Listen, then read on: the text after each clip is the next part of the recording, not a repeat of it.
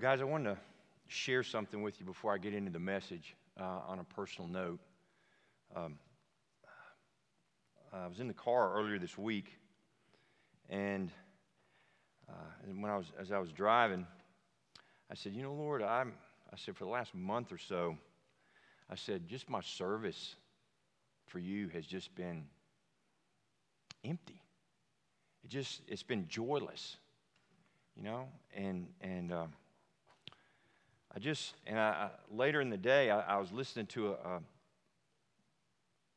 a, message by a guy, and he was talking about the Apostle Paul, and uh, specifically Philippians. And we've been through Philippians here, and it's called the Epistle of Joy. And you remember where Paul was when he was writing it?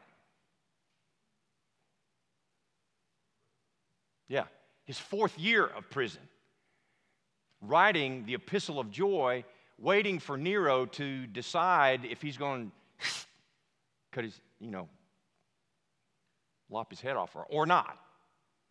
But it's the epistle of joy.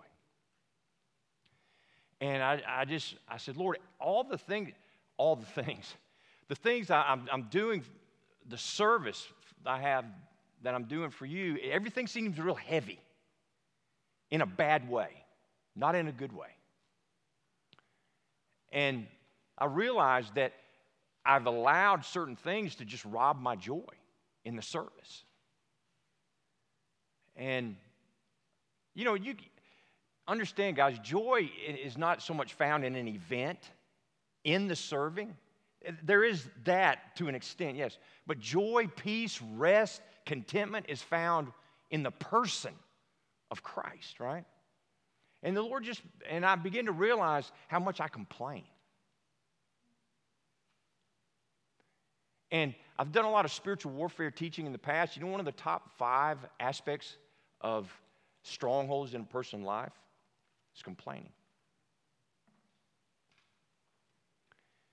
And I said, Lord, man.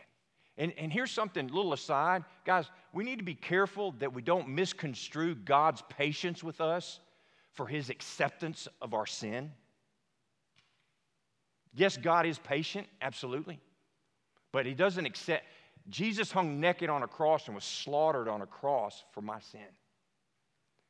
And I just, I just said in the car, I said, Lord, I just confessed my sin. I said, Lord, I'm, I'm just, you know, coming out of Egypt. I'm the, I'm the person, I'm, the, I'm coming out of Egypt. Say, hey, God, I'm tired of these uh, chicken breasts. Can you send a bacon wrapped filet down? right? You know? And so, kind of ties in a little bit with, with what I'm talking about, about the de- just the devastation of drought. And I just wanted to share that with you. Remember to pray for these two guys. Okay? Remember to pray for, you, for your leadership here. Because there's times that it, it, gets dry. You say, oh, you, gets dry serving the Lord? Absolutely. Because sometimes our hearts get dry. It does. So thank you for allowing me to share that. I was going to share it whether you allowed it or not. But um, I want to talk to you out of Jeremiah chapter 14. If you've got your Bible, I want to talk to you about the devastation of the drought. And if, when you look at the verses at the beginning of the chapter, there's a, literally a, a drought that's happening.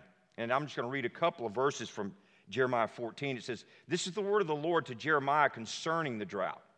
Judah mourns, her cities languish, they wail for the land.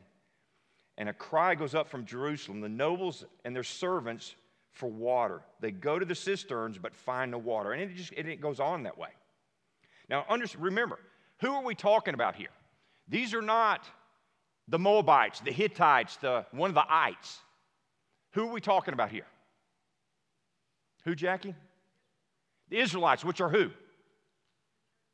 God's chosen people. Before we get into what we're talking about, remember, these are God's chosen people. All right? And down in verse 10 is where I want to start because this drought There's a physical drought, which is so, just simply symbolic of what? The spiritual drought that we're getting ready to look at. And when there's a spiritual drought, folks, there's manifestations of that drought in a person's life. And that's what I want to look at in verses 10 through 22. But there's always, God always provides the opportunity to say, for you to say, Lord, here I am. As I did in the car earlier this week, saying, God, man, my heart I'm serving, but my heart feels far from me. Remember what Jesus said? Your lips say one thing, but your heart is far from me. I was speaking at Clemson's FCA, one of the awesome time we had for 20 years speaking to their FCA up there. We're having an incredible time of ministry. And we're on the stage. Young man walks up on the stage, and one of the leaders, and he says, and he get, grabs a microphone. He says, guys, and there, there's, there's about 1,500 kids in, in, those, in, in that Tillman auditorium there. And he says, um, I was at a, a, party the other night, and uh, a girl comes up to me, and she recognized me. She'd been to our FCA meetings every now and then, once in a blue moon. And she said, I know you are one of the leaders in FCA. She says, I, I need to ask you something. She said, I see people who go to the FCA all the time, and they uh, do the same things I do that aren't godly. They get drunk like I do. They go to the same parties that I do. And, and y'all, I'm telling you, 1,500 people, you could have heard a pin drop. And then she says this. And, and the guy said, with all sincerity, with all the sincerity, this young girl said to me, he said, she said, they do all these things. And they say that they're Christians. And she said this to him I don't understand that. I don't understand that. I don't understand that. We're going to look at some points of what it looks like to be, to experience drought in our hearts. One of the things God taught me in my first cancer Foster, I want your heart. I want your heart. So I ask you this morning, does God really have your heart? Let's look at, let's look at this. Let's look at what a spiritual drought looks like. Now remember, these are God's people. This is not just anybody we're talking about here.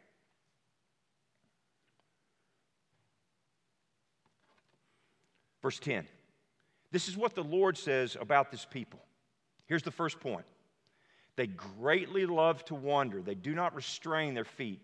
So the Lord does not accept them. He will now remember their wickedness and punish them for their sins. Here's the first point that someone who's experiencing spiritual drought lacks restraint in their lives. There's a recklessness in, of heart and mind and inner, inner being inner being. And here's the thing internal fullness always results in external expression. Whatever you're full of, the scripture says, out of the mouth comes what? The issues of the heart. Whatever is inside of you, whatever's inside Brian, I can stand next to Brian for a minute or two and know what's important to him. Now, notice what it said there. It says, their, their feet greatly love to wander. There's two things there greatly and love. It doesn't just say they love, they, they wonder. It says they greatly love to wonder. They love what they're doing. And it's magnanimous. It's not just a little bit. They greatly love what they're doing.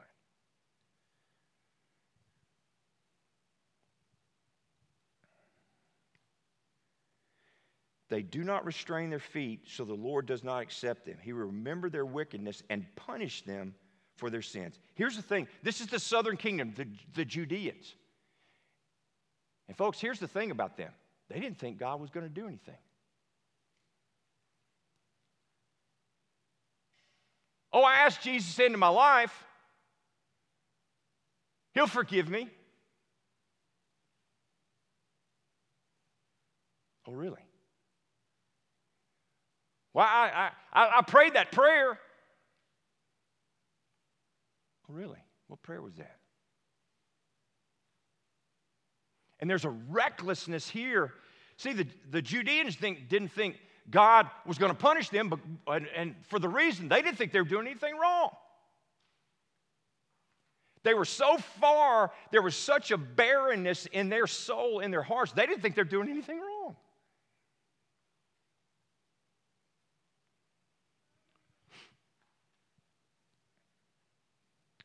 They greatly love to wonder. Folks, you ever find, find yourself getting reckless really quick in your heart? I mean, it may not be so much external, it, may, it could just be your thought life, secret places of your heart. More so than anything. And that's going to come out eventually.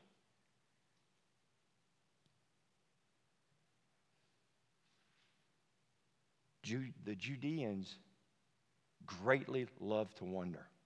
Do you? Do you?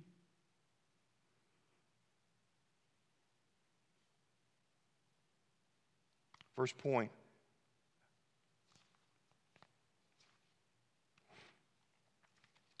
is that the Judeans lacked restraint. Here's the second thing verses 11 and 12. Then the Lord said to me, talking to Jeremiah, do not, listen to what, listen, listen to what God says. Do not pray for the well being of this people. Although they fast, I will not listen to their cry. Though they offer burnt offerings and grain offerings, I will not accept them. Instead, I will destroy them with the sword, famine, and plague. Here's the second point about this drought the spiritual drought of the soul. Is that their life, their, their life with God had become very, and I'm going to say this from a negative connotation, had become very religious. The word religion is not a bad word, but in this context, it's very bad. Their life had become very religious. In other words, there was simply outward, man, there was just an outward focus and outward observance without the inward transformation of character. There was a checklist thing going on here. Okay, I read my Bible today. Okay, I prayed today. Okay, I went to church once a month.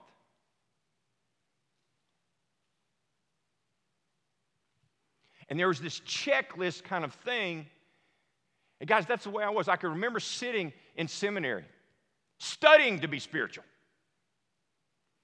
And Laura would come in, I'm, I'm having my quiet time. Laura would come in, and literally, she'd try to ask me something. Can't you see I'm having my quiet time?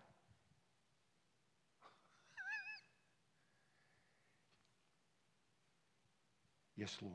Yes, Lord. Close my Bible and say, God, I'll see you this time tomorrow. I've done my duty to God and my country. I'll see you this time tomorrow.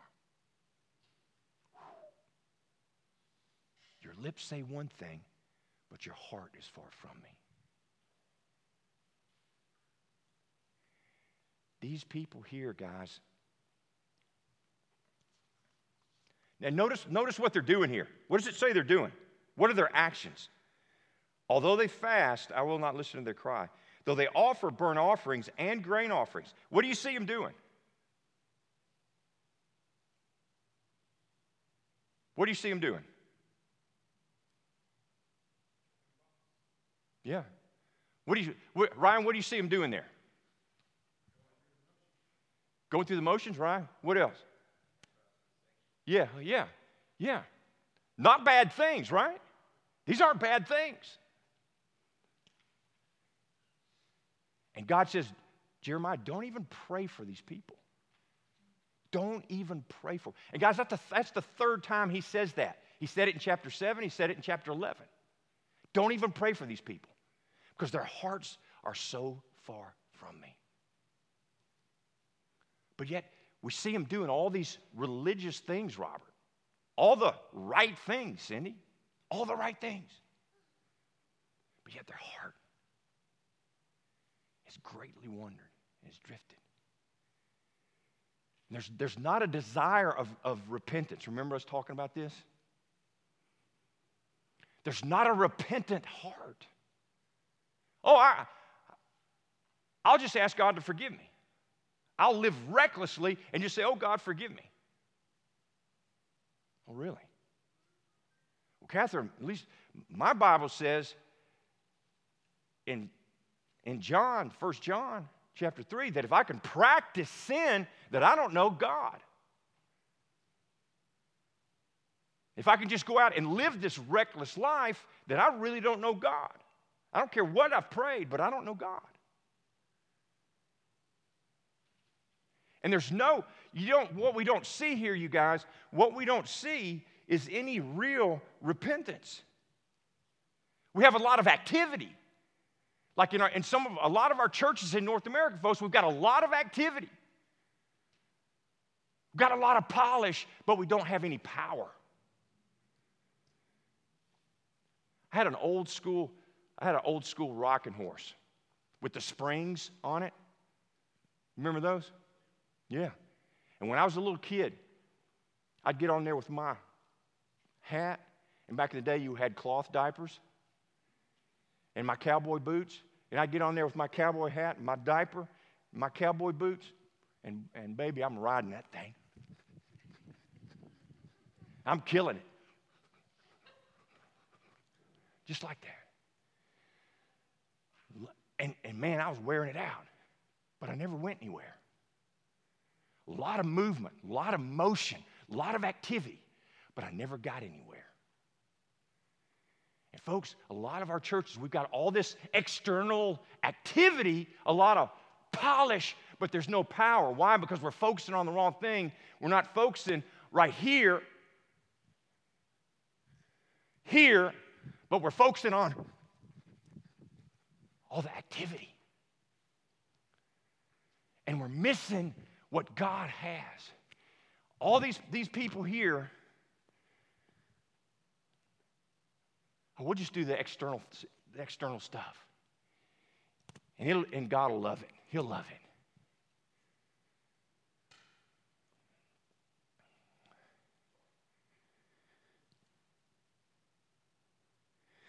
We become satisfied and content with the external duties without, without the internal dying to self. Let me tell you, self, dying to self, and I'm not going to get into dying to self is way different than self denial. Dying to self, what the scripture encourages, is way different than self denial. Any athlete knows about self denial. There's certain things you can and cannot do in order to perform at a maximum level. Dying to self is way different. The Spirit, dying to self, is when the Spirit, Robert, grabs our will. That's what He wants, Jenny. He wants your will. That's where the dying to self occurs the will. And those three words that He wants to hear, Ryan, from us here I am. Jesus said them, Elijah said them, Moses said it.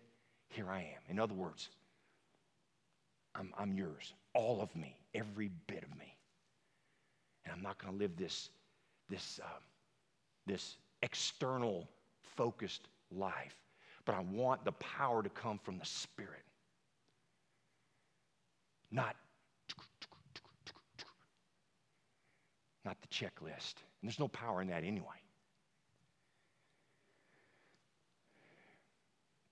T.S. Eliot calls the greatest sin to do the right thing for the wrong reason.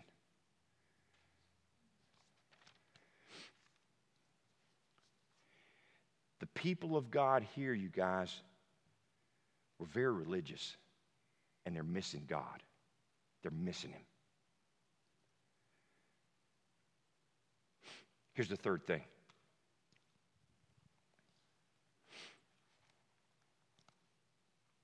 verses 13 through 16. And Matt hit on this earlier. But I said, Ah, sovereign Lord, the prophets keep telling him, Jeremiah talking, you will not see the sword or suffer famine. Indeed, I will give you lasting peace in this place. Then the Lord said to me, The prophets are prophesying lies in my name. I've not sent them or appointed them or spoken to them. They're prophesying to you false visions. divinations, idolatries, and the delusions of their own minds. Therefore, this is what the Lord says about the prophets who are prophesying in my name. I did not send them, yet they're saying, No sword or famine will touch this land. Those same prophets will perish by the sword and famine, and the people they are prophesying to will be thrown out into the streets of Jerusalem because of the famine and the sword. There will be no one to bury them or their wives, their sons or their daughters. I will pour out on them the calamity they deserve.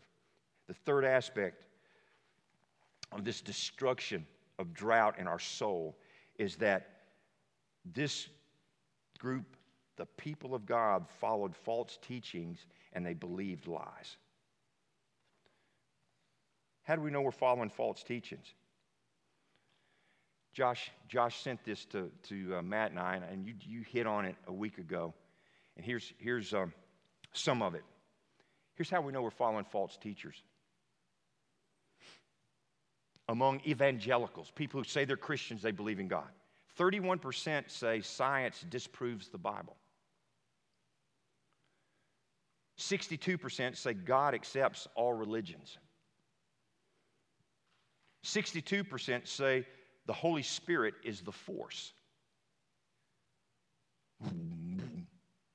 Are you kidding me?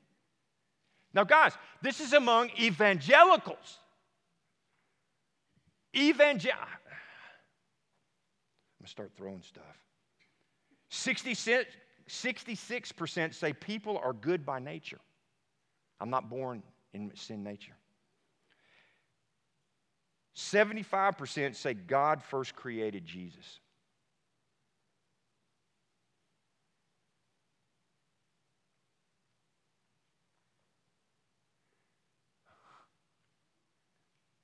This, does this sound familiar?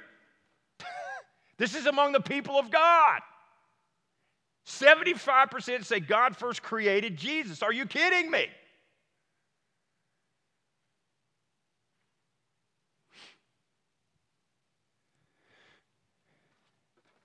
How do you know the truth?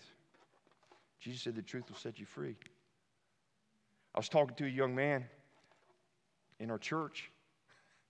He said, Foster, and he asked me a, some, he asked me a particular question. And I said, bro, let me just tell you. And I shared with him, and part of what I share with him is, is knowing the truth from the word.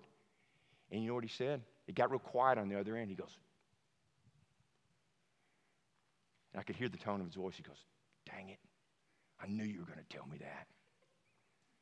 He said, I don't want, I don't want to hear that. I don't want to hear that.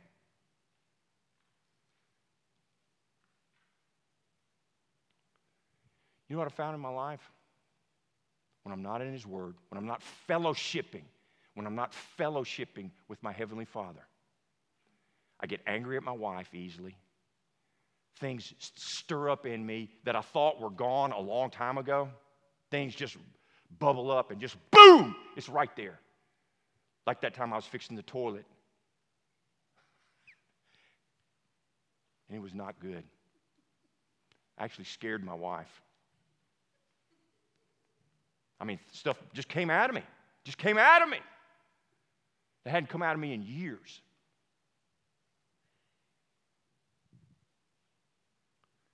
These people here and guys, I'm going to tell you something. Be careful. Talk about false teachers. Matt hit on. You better be careful who you watch and listen to today. This prosperity gospel stuff will take you away from God and will take you away from Jesus. You hear what I'm saying to you?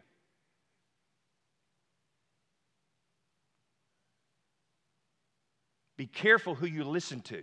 It's not true teaching. It's not biblical and it's not biblical history. If God wanted us all to be healthy and, and not be sick, then we'd all be healthy and not be sick. And our Savior died on a cross. All the guys followed him were martyred. What about them? False teaching. These people followed false teaching. They believed lies. And it's important you know this truth or you're going to you're going to drift. Hebrews 2 one and two, you're going to drift. It's always a slow burn away from God.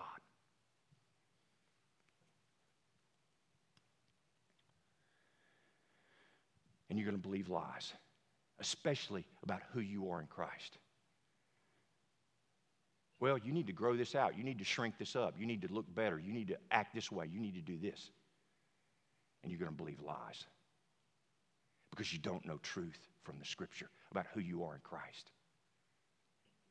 These people, all they did, because they didn't know and they didn't follow the one true God, they believed lies. And they didn't know what the truth was.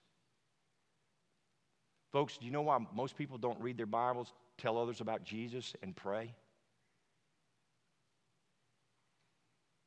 Because it's a spiritual battle. When you walk out of here, this is not a playground out here, it's a battleground. And it is a spiritual battle. That's why most people don't do that. Most Christians never tell anybody about Jesus. And guys, I know I'm not, I'm not trying to just hammer on you, okay? But I'm saying we are in dire straits as the, as the people of God, just like this group is here that we're looking at. In North America, the body of Christ is in dire straits. And we are experiencing a drought, I believe.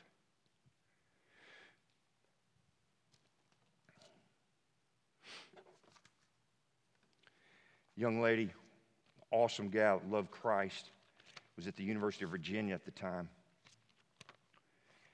She said this God's really been showing me his, his grace this week and inviting me into his rest. Praise him. He also dealt with me a lot uh, that weekend. This is a weekend uh, that we had some ministry up there at, at the University of Virginia. And this week, to expose how much Satan lies, I found myself really feeling defeated by sin, like we talked about, and feeling unaccepted by God and men.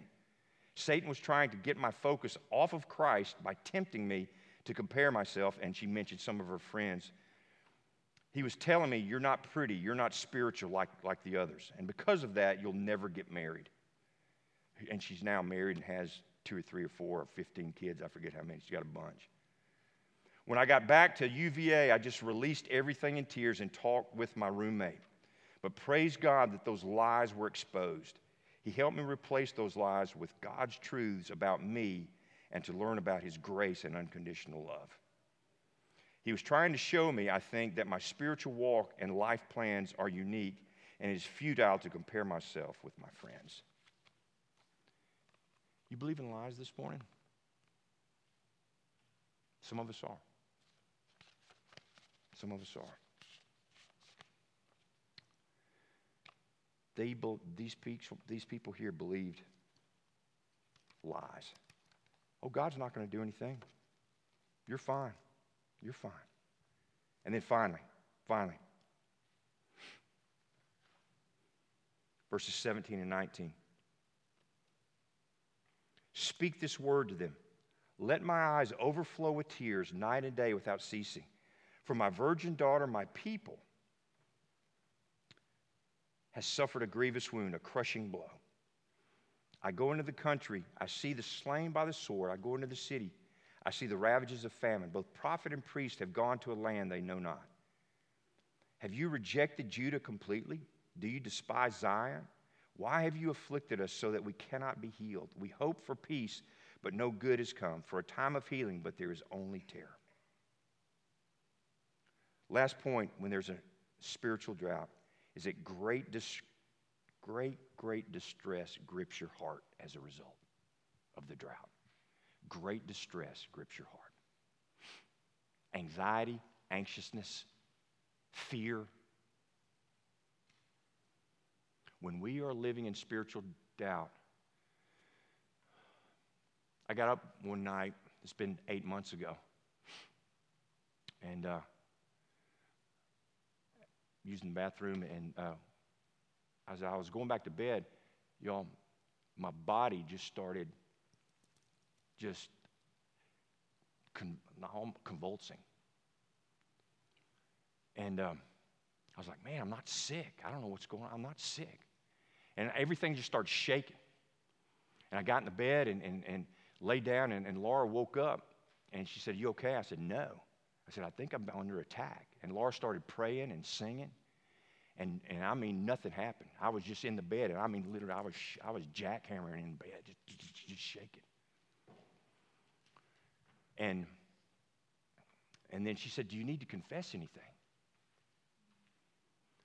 And I just began to, and, I, and immediately I began to confess anxiousness, anxiety, fear, fear that I'd allowed on a consistent basis into my life, fear in regards to specific things, and I began to confess that. And I'm telling you, as soon as I began to confess this, the picture came to my mind. My chest opened up, and just like a vortex of peace just went right into my chest, and just bam, I stopped immediately. Everything stopped shaking, and it was just the, the peace just down to the marrow of my bones, just whoo, just into my body. And it stopped. Like that. You know why? I'd allowed fear, anxiousness, anxiety to just grip my heart and distress in my mind. And just, it, that was a manifestation of that physically in my body.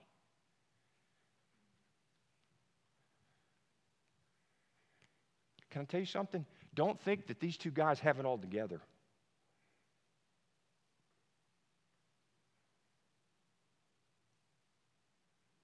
or because I do this, that I have it all together because I don't. You've already seen that. You, you talk to me five minutes, you can tell that. And if not, Daniel will tell you that. Folks, this last year, this last year, year and a half, has, have, have, have you allowed this great distress to grip your heart because you're not focusing on Christ, on the truth, on who you are, and you're believing lies? And this distress has just gripped you? fear, anxiousness, anxiety. I did for a little bit. I sure did. It crushed me. So, where do we go?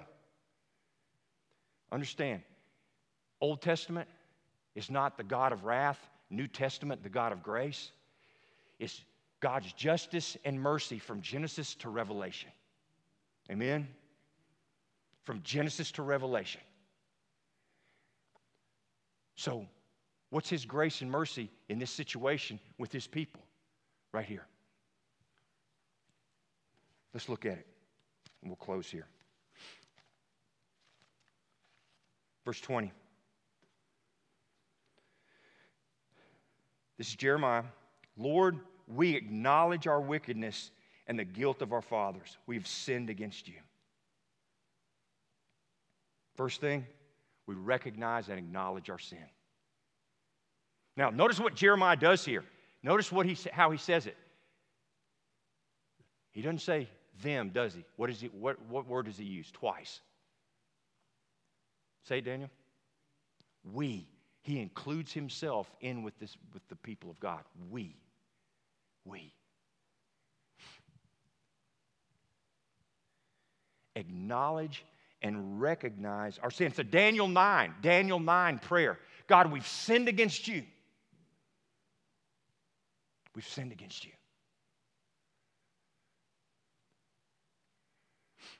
And I, you know, I can remember sitting in, in a Sunday school classroom and, this, this lady was teaching and just doing a beautiful job and, and she was talking about these kinds of things. And, and, and I, I, don't know if I was being judgmental or what, but I, you know, people were just sitting in there and, and just kind of picking at their clothes and, and just just this nonchalant and she was just bringing and talking about our sin and, and, and i wanted to god y'all i wanted to get up and just run into the middle of everybody and just go ah and say what's wrong we need to wake up wake up wake up and i'm talking to myself Wake up.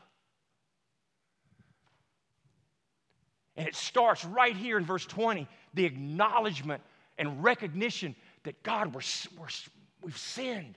We've turned our back on you. And, and, as a result, we've turned our back on the, peop, on the people we come in contact. When you go to work tomorrow, you're not going to work to make money, you're going to work to infect the area where you work with the gospel. God will provide the money. You're going to work to worship tomorrow, to worship tomorrow, and to build bridges with people that don't know Christ. That's why you're going. And our buddy, our buddy uh, Randy Davis, talking to him the other night, they're just, God's using them in their neighborhood, at his job. Uh, the Davises used to be in church with us, and he's using them in that area in Utah where they live.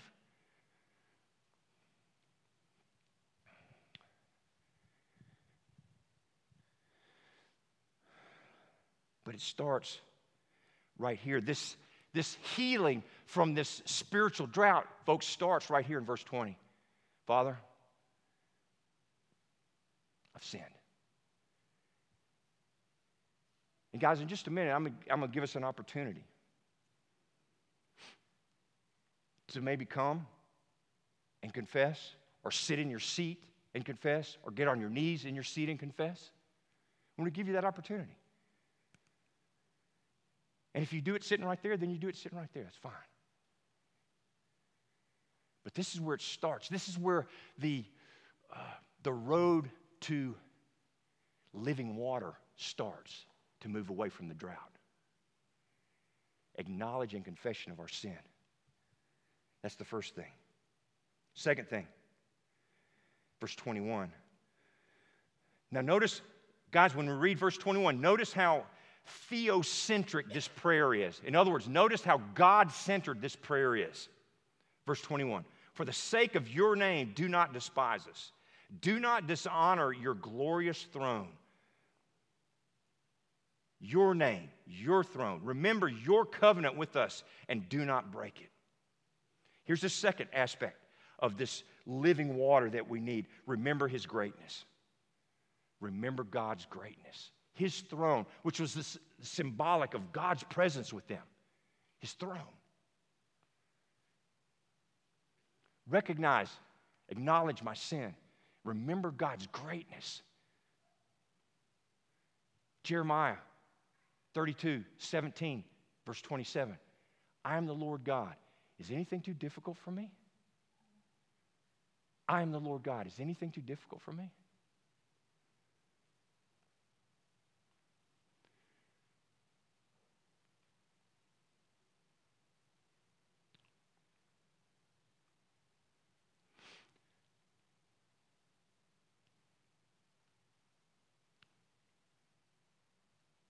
Can't talk and cry. One of the greatest things when I think about that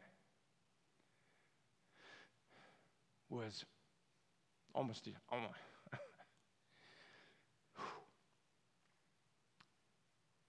almost a year ago.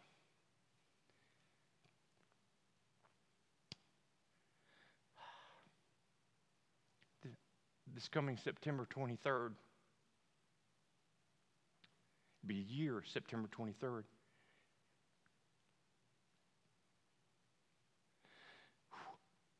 Sitting in the den and hearing that young man right there say, Jesus, I'm yours. I'm yours. I'm yours. I'm the Lord God. Is anything too difficult for me? All the years we talked and talked and talked, and I'm thinking, Dang it, God. Dad, come. Save him. Come on. And then he says, Lord, I surrender.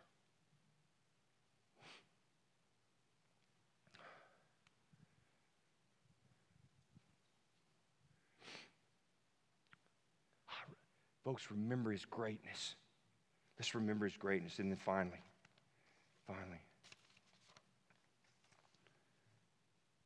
Verse 22 Do any of the worthless idols of the nations bring rain? Do the skies themselves send down showers? No. It's you, O Lord our God. Therefore, our hope is in you, for you are the one who does all this. Last thing in receiving this living water is to reach to the source recognize, acknowledge our sin, remember his greatness, and then finally reach to the source. Remember what he told the woman at the well? John chapter 4, verse 13 and 14. He told her, he said, if you keep coming here to this well, you're going to get thirsty again. And obviously, he's talking about a soul thirst. You keep coming here, you're going to get thirsty again. But he said, verse 14, if you will come to me, I will satisfy the thirst of your soul. And not only will I satisfy that thirst of your soul, but springs of living water will begin to flow out of you. It's twofold. I will satisfy and it will flow out of you. Remember, internal fullness always results in what? External expression. Internal fullness of the Spirit, external expression.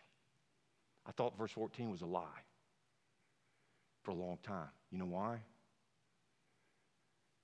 You know why, Charles? Because I got thirsty again. I got thirsty again. Because it says I won't get thirsty, and I got thirsty again, Blake. I got thirsty again. I wanted this over here that was not of God. I got thirsty, Tim. And this says I won't get thirsty. And as I was in Pennsylvania preaching, I went into the pastor's office. There was a devotion sitting right there, and I just opened it up, and it opened up to John chapter 4, verse 14. And it said, This means it's not that you won't get thirsty again, but what it does mean is that when you do get thirsty, that the Spirit of God will satisfy the thirstiness of your soul again and again and again and again. That's what it means. And y'all, he says, reach to the source. And here's the sad thing as far as we know, the people in, this, in the southern kingdom of Judah, in Jeremiah's ministry, the majority of these people, the majority of them, never repented. They never turned back to God. Ever. And he says right here, verse 20, 21, and 22, come to me, reach to me. I'm the, I'm, I'm the living water that you're looking for to satisfy the drought of your soul. So I close. We're done.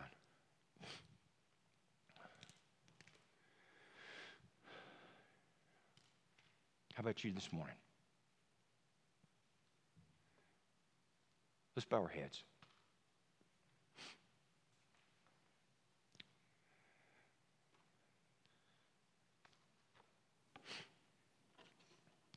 Guys, never underestimate your obedience and the impact it has on other people. That's not the focus, obviously. But there may be some of us who need to get up out of our seat and just come and get on our knees up here at, at, symbolically at the altar and just acknowledge our sin.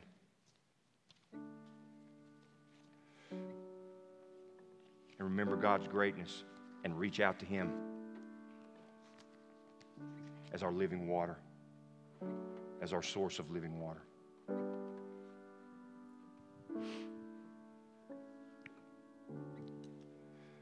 Father, I thank you for your word, that it's the truth. Your word is a lamp to our feet and a light to our path. It's the truth that we can follow. Thank you that you didn't leave us as orphans, but you provide the Holy Spirit to empower us to do what you've called us to do in this Christian life. Lord, some of us, we sit here and we are, our hearts are in a, are in a spiritual drought. And we need to respond because that's the obedient thing for us to do this morning. That's the obedient thing. And so, Lord, however that response looks for each of us, help us to do that, whatever it looks like, whatever it looks like, in order to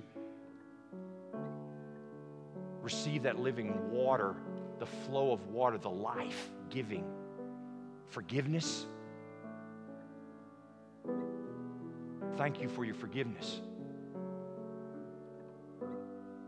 And our forgiveness is eternal. As Matt said last week, infinite and eternal. So, Lord, as we take a few minutes now, if we need to come and respond publicly, help us to do that. If we need to get on our knees right where we are, help us to do that. If we need to just sit where we are, then help us to do that. Holy Spirit, stir our hearts right now.